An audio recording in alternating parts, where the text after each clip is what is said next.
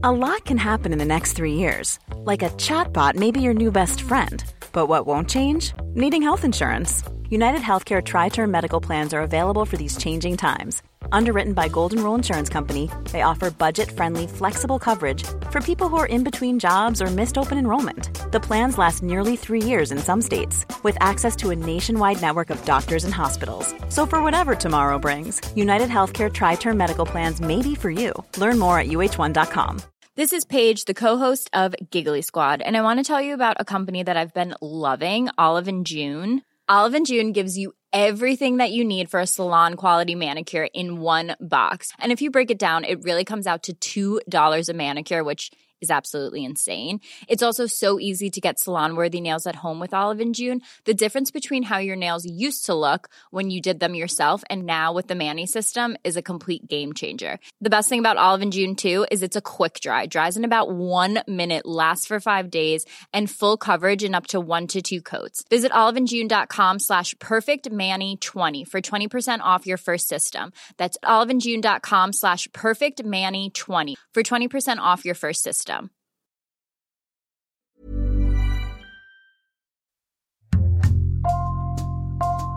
Bonjour, c'est Jules Lavie pour Code Source, le podcast d'actualité du Parisien.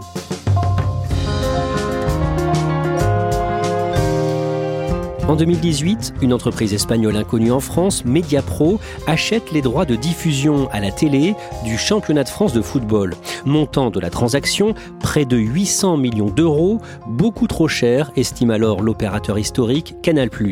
Cette année, en août, Mediapro a lancé une chaîne pour diffuser les rencontres, mais l'aventure va s'arrêter, la chaîne va fermer, parce que Mediapro n'a pas les moyens de payer le montant annoncé. Dans Code Source, deux journalistes du Parisien prennent le temps de nous raconter le fiasco Média Pro, Benoît d'Aragon et Frédéric Goyard.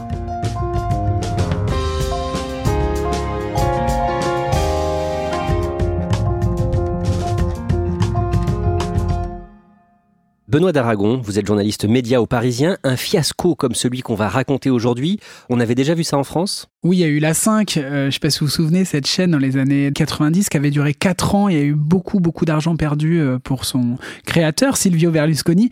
Mais une chaîne qui dure 4 mois, qui a été lancée avec autant d'ambition et qui périclite aussi vite, on n'a jamais vu ça. Frédéric Goyard, vous êtes journaliste au service des sports du Parisien. Dans cet épisode, on va beaucoup parler de la Ligue de football professionnel, la LFP, qui organise les championnats de France de première et deuxième division. Et en 2017, ses dirigeants ont la pression pour faire fructifier les droits télé de diffusion du foot. Oui, parce qu'à l'époque, euh, il faut se souvenir, les, dirigeants euh, du foot français, les présidents de clubs ne sont pas contents en fait. L'ancien appel d'offres, celui de 2016 à 2020, avait en gros rapporté un peu plus de 700 millions d'euros et pour eux, c'était pas assez. Donc ils avaient un objectif à ce moment-là, c'était que le foot français puisse prospérer sur cette somme. Ils veulent un milliard d'euros. Pourquoi? Ce seuil C'est un peu symbolique. Il faut se souvenir qu'à l'époque, le foot anglais génère 5 milliards de, droits télé, ce qui est énorme. Hein. Alors c'est le foot anglais, c'est le, sport le, plus populaire en Angleterre et, c'est le championnat le plus connu dans le monde. Le foot allemand est à un peu plus d'un milliard aussi. Donc les Français se disent pourquoi pas nous, quoi, finalement? À partir de là, les décideurs de la Ligue de football professionnel vont tout faire pour atteindre cet objectif. Oui, alors il faut savoir qu'en France, euh, les, droits euh, du foot, ce qu'on appelle les droits télé du football, sont remis sur le marché tous les quatre ans. Et la Ligue a le droit de lancer un appel d'offres pour que ces droits soient acquis par des chaînes de télévision quand elles le souhaitent. À ce moment-là, nous sommes fin 2017 et finalement, les décideurs de la Ligue vont lancer cet appel d'offres parce qu'ils estiment qu'à ce moment-là, il y a une vraie tension sur le marché, il y a une vraie compétitivité du foot français. Rappelez-vous, c'est l'époque où Neymar est arrivé. Il y a un momentum, disent-ils, c'est-à-dire un moment fort du foot français. Donc il faut lancer l'appel d'offres à ce moment-là. Qu'est-ce qu'ils font d'autre pour essayer de, de faire monter les enchères? Ils vont innover, c'est-à-dire qu'ils vont créer euh, ce qu'ils appellent une sous-licence. C'est-à-dire que pour attirer le plus de candidats euh, potentiels, il crée la possibilité pour l'acquéreur de revendre en fait ses droits à un autre opérateur lorsqu'il les aura euh, acquis. Benoît d'Aragon et les dirigeants du foot vont essayer aussi d'aller démarcher des clients potentiels. Bien sûr, ils vont sonder le marché. Donc, quelle est la stratégie de Canal? Quelle est celle de Bein? Quelle est celle de Eurosport aussi? Et puis, ils vont regarder, ils vont aller taper à la porte d'Amazon, euh, peut-être de Netflix, qui est pas très intéressé par le sport. Voilà, pour savoir un peu qui pourrait participer à cet appel d'offres et de voir si la barre du milliard va être atteinte ou pas. Frédéric Goyard, le jour de cet appel d'offres arrive, c'est le mardi 29 mai 2018, on est à Paris. Comment sont organisées les enchères concrètement? Tous les décideurs de la Ligue sont réunis euh, au cabinet d'avocat Clifford Chance, qui se trouve pas très loin de, l'Elysée. Les portables, on les laisse à l'entrée, ça c'est question de confidentialité. Et dans un bureau vont être décachetés les enveloppes pour chaque lot des différents candidats avec la somme inscrite, par exemple Canal+, telle somme, Mediapro, telle somme, etc., etc. Et donc c'est là qu'on voit qui a enchéri le plus. C'est ça qui va décrocher les lots, c'est ça Exactement. Alors là, encore une fois, les dirigeants de la Ligue ont créé une petite nouveauté, c'est-à-dire qu'il y a un droit, ce qu'ils appellent de match-up, c'est-à-dire qu'à partir du moment où un candidat a entre guillemets donné le meilleur prix pour un lot, on appelle un candidat euh, concurrent et on lui donne le droit d'enchérir sur cette somme. Et ce ne sont pas les diffuseurs habituels, Canal+, BeIN ou SFR, qui remportent la principale enchère. Canal Plus perd la Ligue 1 puisque la plupart des lots importants ont été achetés par Mediapro. Mediapro, un groupe euh, sino-espagnol qui va acquérir 80% euh, des droits de la Ligue 1. C'est un coup de tonnerre parce que personne ne s'y attendait, euh, surtout pas Canal+, qui n'avait pas vu venir ce futur concurrent et qui repart bredouille de cet appel d'offres. Benoît d'Aragon, Canal+, perd tout. Maxime Saada, le PDG de l'entreprise, est très amer. Ah oui, fulmine. Je me souviens de ce 29 mai 2018, on l'a au téléphone, euh, tard le soir, il est très très en colère en disant à ce prix-là, Mediapro ne pourra jamais rentabiliser les droits de la Ligue 1. La question, c'est combien il est possible pour un acteur en France, compte tenu aujourd'hui du nombre de fans à la Ligue 1, de rentabiliser? On a misé beaucoup d'argent. Vous n'avez pas de regret sur la stratégie des enchères euh, Aucun regret. À plus 60%, c'était pas possible pour Canal. Et, pardon, hein, j'ai la conviction, c'est pas possible pour Mediapro non plus. Frédéric Goyard, quel est le montant qui a été atteint? Alors pour Mediapro, c'est 780 millions d'euros. C'est énorme. Surtout qu'il faut bien comprendre qu'à ce moment-là, Mediapro n'a pas tous les droits de la Ligue 1 puisque Bein, la chaîne qatarienne, a acquis un lot pour plus de 300 millions d'euros. Donc les deux cumulés, on est à plus du milliard, tout simplement. C'est une victoire donc pour les dirigeants de la Ligue de foot? Ah oui, c'est une victoire euh, totale. Didier Quillot, qui est à ce moment-là le directeur général délégué de la Ligue, c'est lui qui devait euh, dépasser euh, ce fameux milliard. Ils y sont arrivés. Les présidents de clubs aussi sont ravis à ce moment-là. Euh, d'ailleurs, on se souvient de Jean-Michel Aulas, le président de Lyon, qui parlait d'un jour béni pour le football français. Benoît d'Aragon, Mediapro, c'est une entreprise que l'on connaît peu à ce moment-là en France même pas du tout. En fait, on en a très peu parlé, même dans le Parisien. Euh, on en a parlé une fois parce que euh, Mediapro a produit des films de Woody Allen, Vicky Cristina Barcelona et surtout Minuit à Paris. Donc c'est pour ça qu'on connaît Mediapro. C'est une boîte qui produit du cinéma, beaucoup de captations de matchs, notamment de football. Et en Espagne, ils sont connus parce qu'ils diffusent la Liga, le championnat de foot espagnol, et aussi la Ligue des Champions. C'est une chaîne qu'ils font avec Bein Sport. Donc ils sont pas tout seuls à la faire, mais en tout cas, ils assurent notamment toute la captation euh, de la Liga. Mediapro est dirigé par euh, l'homme d'affaires catalan Romero Res. Vous le rencontrez dans un grand hôtel parisien juste après cette enchère victorieuse pour Mediapro. Il est comment Oui, le lendemain de la victoire, il nous convoque au Bristol plusieurs journalistes. Eh bien lui, il ne sourit pas.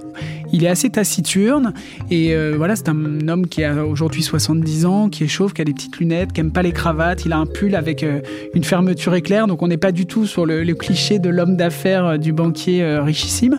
C'est un trotskiste indépendant Et voilà, il n'a pas du tout le profil des patrons de médias qu'on a l'habitude de croiser.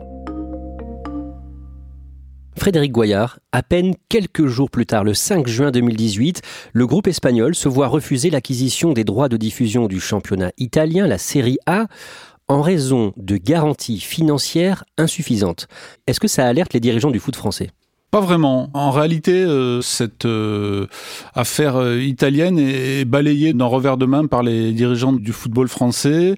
Ils se disent à ce moment-là que ce n'est pas vraiment la solidité financière de Mediapro qui est en cause, mais plutôt des affaires internes au football italien. Finalement, ça n'alerte pas tant que ça les, les décideurs français. Mais par contre, les concurrents de Mediapro, Canal+, Beansport nous alertent, euh, journalistes euh, médias, en disant regardez ce qui se passe en Italie, il y a quelque chose de grave et d'inquiétant qui est en train de se dérouler là-bas. Quelques mois plus tard, le 12 décembre 2019, Mediapro présente son plan à la Ligue.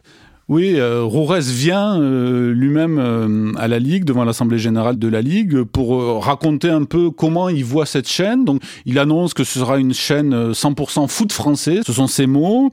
Il parle aussi de son business plan. Il parle d'une chaîne avec 3 millions et demi d'abonnés, une offre à 25 euros par mois. Et ce jour-là se font jour les, les premières questions sur la solidité financière du groupe. C'est-à-dire qu'il y a des personnes de la Ligue qui lui posent des questions. Est-ce qu'ils seront capables de payer en gros et là il s'agace et il répond euh, mais est-ce que vous avez posé les mêmes questions à Canal Plus euh, il y a quelques années? Et ce jour-là, il répète qu'il ne vendra pas les droits de la Ligue 1 parce que depuis le début, il y a une suspicion qui est qu'il les a achetés pour les revendre encore plus cher à Canal+. Et à ce moment-là, en 2019, on sent que Canal Plus veut pas les acheter, ne les achètera pas, et que Roures va être obligé de lancer cette chaîne de football euh, français. Dans les mois qui précèdent le lancement de la chaîne de Mediapro, c'est le mystère. On ne sait pas où en est cette nouvelle chaîne qui doit retransmettre le foot français. Oui, alors là, c'est le temps des questions. On n'a pas d'informations sur euh, cette chaîne, son nom, euh, quels seront les journalistes, euh, comment elle retransmettra. C'est-à-dire qu'on n'a vraiment aucune information. Rourès a, a disparu euh, du paysage et donc euh, personne n'a d'informations sur cette chaîne. Donc on se dit, il attend quoi? Est-ce qu'il attend le dernier moment pour monter cette chaîne un peu au dernier moment, en, en dernière minute? Ou est-ce qu'il veut revendre Quelle est sa stratégie? Clairement, il a beau l'expliquer, on ne la comprend pas, on ne le croit pas. Et on en vient à 2020, le 2 juin, Mediapro annonce finalement le lancement de sa chaîne et elle va s'appeler Téléfoot, comme l'émission historique de TF1. Oui, il a signé un accord de marketing avec TF1 qui fait que TF1 lui loue le nom Téléfoot. Dans le milieu euh, de la télévision, tout le monde se dit ah c'est malin d'avoir appelé ça Téléfoot parce que ça apporte la crédibilité un peu de TF1, comme si c'était un patronage, un espèce de haut patronage de TF1. Et là, on se dit bon, ça y est, les choses concrètes commencent, la chaîne va pouvoir euh, démarrer. Grâce à ce partenariat avec TF1, arrive sur Téléfoot Grégoire Margoton et Bichente Lizarazu, le duo de commentateurs des matchs des Bleus sur la Une. Voilà, on a enfin deux têtes d'affiche qui permettent d'identifier euh, la chaîne. Et en même temps, Roures, en faisant ça, s'achète une crédibilité, une fiabilité. Ce sont deux institutions, euh, Lizarazu et Margoton, ce sont les deux personnes qui commentent les matchs de l'équipe de France. Donc effectivement, euh, ils s'achètent une fiabilité, tout simplement. Courant juin, beaucoup de journalistes et de consultants rejoignent Téléfoot, parmi eux des noms connus dans le milieu comme Anne-Laure venue de Be-In, ou encore Christophe Jallet, l'ancien joueur du PSG notamment. Et le 6 août, quelques semaines avant le lancement de la chaîne, Mediapro honore sa première échéance. Il faut savoir que les, diffuseurs, donc là en l'occurrence Mediapro, règlent des échéances à la Ligue. À chaque fois, c'est un peu plus de 150 millions d'euros environ, tous les deux mois à peu près. Ce qui fait qu'à la fin de l'année, eh le diffuseur a réglé la totalité de sa note, euh, j'ai envie de dire, c'est-à-dire les fameux 800 millions d'euros dont on parlait tout à l'heure. Et là déjà, il y a un petit retard d'une journée. Oui, c'est un léger retard. Alors, il n'y a rien de grave, hein, puisqu'ils vont payer rubis sur longue cette première traite. Donc, on peut considérer que c'est la première fois, c'est un nouvel entrant, c'est une nouvelle chaîne. Donc, il y a un jour de retard. Euh, ce n'est pas vécu comme une alerte par la Ligue, en tout cas. Benoît d'Aragon, Téléfoot ouvre finalement son antenne le vendredi 21 août, le week-end du début de la saison de Ligue 1 2020-2021. Et ça commence mal, parce que le match inaugural de la saison de Ligue 1 est annulé pour cause de Covid, parce que les joueurs qui devaient rentrer sur le terrain ont le Covid, donc le match est reporté. Donc déjà on se dit, bon, petit chat noir pour commencer, c'est évidemment une situation sanitaire très compliquée, donc on ne leur reproche pas. Bienvenue sur Téléfoot, la chaîne du foot. À quoi ressemble la chaîne? Elle ressemble à une chaîne de sport normale. Ça ressemble à Beansport. Vous avez un plateau dans lequel ils font des spéciales quand il y a des matchs qui sont commentés en direct. Et puis, euh, il y a des talk shows. On débriefe les matchs. Bienvenue, bienvenue à toutes et à tous. Je suis absolument ravi de vous accueillir à côté de ce logo mythique, ce logo iconique Téléfoot. Avec des plateaux qui sont plutôt réussis, qui sont plutôt élégants. Vous le savez, en France, on va vous proposer la Ligue 1 la Ligue 2, la Ligue des Champions. Romero Rez visait 3 millions et demi d'abonnés à terme. On sait combien il y en a à ce moment-là à l'ouverture? À l'ouverture, pas beaucoup, euh, puisque la chaîne part de zéro, mais très vite, on parle de 300, 400 000 abonnés. euh, Donc c'est un lancement correct, mais on est très très loin de l'objectif. Et dans le petit milieu, on sait que pour avoir 3 millions et demi d'abonnés, ça va prendre 2 ans, 3 ans, peut-être 4 ans. Autre problème, Benoît Dragon, parmi euh, ses abonnés à Téléfoot, beaucoup sont en fait passés par une offre conjointe. Oui, Mediapro, pendant les semaines avant le lancement, a fait des accords de distribution. Ça veut dire qu'ils sont allés voir SFR, ils sont allés voir Bouygues, ils sont allés voir Free en disant à quelles conditions vous distribuez notre chaîne. Et dans ces cas-là, évidemment, l'opérateur télécom touche une petite commission sur chaque abonnement vendu. Donc il y a beaucoup d'abonnés à Mediapro qui sont passés par ces distributeurs. Du coup, Mediapro ne touche pas les 25 euros par abonné qu'elle espérait. Que se disent les amateurs de foot en ce début de saison? Les amateurs de foot, ils commencent à être habitués à changer d'opérateur tous les deux ans, donc ils en ont un peu marre. Là, c'est le début de saison. La Ligue des Champions qui va être diffusée sur Mediapro, on en est au tout début, donc ils se précipitent pas sur Mediapro. Il parle beaucoup du prix, 25 euros pour une euh, chaîne de foot qui diffuse la Ligue 1. Les amateurs de foot à ce moment-là trouvent que c'est un prix beaucoup trop conséquent. 8 matchs et la Ligue 2, 25 euros. Moi, je dis qu'on court à la catastrophe. En gros, ils vont avoir quoi? Deux fois PSG-OM, deux fois PSG-Lyon, deux fois Lyon-Marseille. On va, ça Ouais, les fait matchs forts, 10 ouais. affiches de prestige. Mais les mecs, ils vont aller au café du coin pour les regarder, les 10 affiches de prestige. Frédéric Goyard, le 24 septembre, Mediapro demande à la Ligue de football professionnel du temps avant de régler la deuxième échéance prévue pour le 5 octobre et il demande aussi un rabais. Il considère qu'avec la crise sanitaire, avec les stades vides, eh ben, il diffuse un spectacle dégradé, si l'on peut dire. Donc, il demande à payer euh, des droits euh, minorés sur cette première saison, ce que la Ligue va refuser. Le 5 octobre arrive et Mediapro ne paye pas. Un coup de tonnerre total, parce qu'évidemment, on avait des doutes sur la fiabilité de Mediapro, sur sa solidité financière, mais là, le premier signe de faiblesse arrive deux mois après le début du championnat. Le milieu du foot français et le milieu des médias est complètement estomaqué par ce qui se passe. La Ligue de football professionnel essaie de mettre en demeure Mediapro, mais la société est protégée par les ordonnances Covid qui gèlent les actions contre les entreprises en difficulté. Benoît d'Aragon, au sein de la chaîne Téléfoot, que se disent les salariés? Ils sont très inquiets, ils se demandent s'ils vont être payés à la fin du mois, ça on les rassure assez vite. Et puis ils commencent à se dire est-ce que j'ai fait le bon choix? Est-ce que j'ai bien fait de quitter euh, ma chaîne, de quitter mon CDI pour cette chaîne qui commence à montrer des signes de faiblesse alors que je viens juste de commencer? Le 5 décembre, sans surprise, une seconde échéance n'est pas payée et au total, ce sont environ 300 millions d'euros qui n'ont jamais été versés. Oui, c'est terrible pour le football français. Alors, Effectivement, la Ligue a quand même contracté un prêt de 120 millions d'euros au mois d'octobre pour parer au plus pressé, pour le reverser au club de Ligue 1, mais c'est de l'argent qu'il va falloir rembourser dès 2021. Les clubs ont déjà eu un manque à gagner lors du premier confinement, et surtout là, les clubs se retrouvent face à un manque à gagner d'environ 300 millions d'euros. Quelles sont les conséquences financières pour les clubs français? Ah ben c'est terrible pour eux parce que en France, les clubs français, les budgets des clubs français reposent essentiellement sur les droits télé. Imaginez un club comme Reims par exemple, c'est plus de 50% et ça va impacter non seulement les joueurs de foot, mais aussi les personnels administratifs qui travaillent dans ces clubs. À ce moment-là, que fait la Ligue de football vis-à-vis de Mediapro? La Ligue est engagée euh, depuis quelques semaines dans une conciliation euh, avec euh, Mediapro, c'est-à-dire que les deux parties discutent sous l'égide d'un conciliateur désigné par la justice pour essayer de trouver une issue favorable à cette crise. À l'issue de ces discussions, la Ligue de football annonce avoir pris une décision le vendredi 11 décembre. Oui, il y a ce jour-là un conseil d'administration à, à, la Ligue de football et le président de la Ligue, Vincent Labrune, annonce qu'ils ont trouvé un accord avec Mediapro, c'est-à-dire que la Ligue va pouvoir récupérer ses droits télé.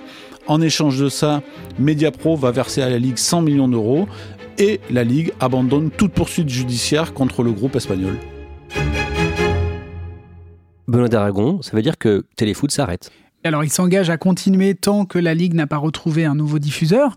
Donc, ce sera peut-être pendant les fêtes ou, ou, début janvier. Mais voilà, ça veut dire que dans quelques jours, Téléfoot fermera. Comment réagissent les journalistes ou les consultants de téléfoot? Très mal. Après, ils avaient, euh, ils avaient compris déjà dès le mois d'octobre que c'était terminé et que ça allait sans doute mal se passer pour eux. Alors là, ils ont fait quelques blagues. Ils continuent à commenter des matchs. Hein, donc, ils, ils, font leur travail de façon très professionnelle. Après, voilà, ils commencent à se lâcher un peu, à, critiquer un peu leur patron. Euh, mais ils sont là et ils seront là jusqu'au bout à, à commenter les matchs jusqu'à la fin. Et comment réagissent les abonnés? Bah, Les abonnés, tout de suite, ils, euh, ils, se demandent comment ils vont pouvoir interrompre leurs abonnements. Quand on est abonné, qu'on paye tous les mois, c'est relativement facile. Il suffit d'enlever son autorisation de prélèvement. Par contre, ceux qui l'ont mauvaise, c'est ceux qui avaient réglé une année d'un coup et qui vont perdre 150 euros. Frédéric Goyard, que va-t-il se passer maintenant?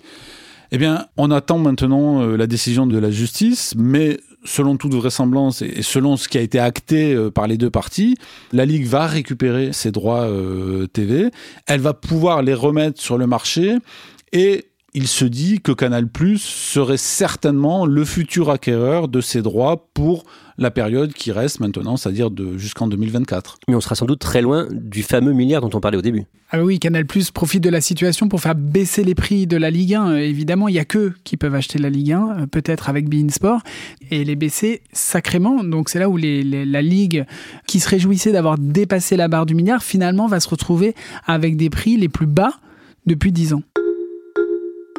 Frédéric Goyard, en 2018, la LFP avait été trop gourmande en visant ce fameux milliard d'euros?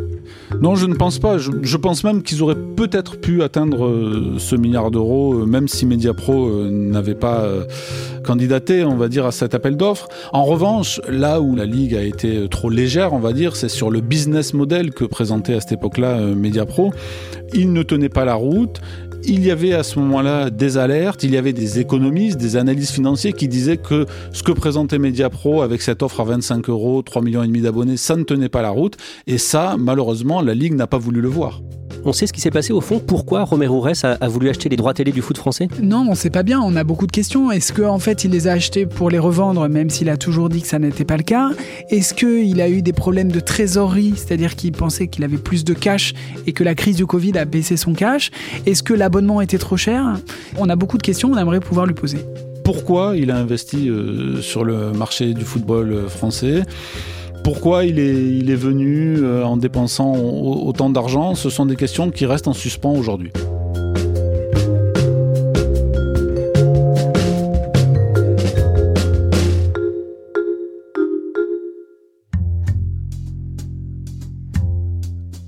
Merci à Benoît d'Aragon et Frédéric Goyard. Cet épisode a été conçu et préparé par Nathan Châtelain, production Marion Botorel et Thibault Lambert, réalisation Julien Moncouquiole. Code Source est le podcast d'actualité du Parisien, disponible chaque soir du lundi au vendredi. N'hésitez pas à nous écrire, code source at leparisien.fr. Si vous aimez Code Source, abonnez-vous pour ne rater aucun épisode sur Apple Podcast ou Google Podcast. Et puis dites-le nous en laissant des petites étoiles ou un commentaire sur votre application préférée.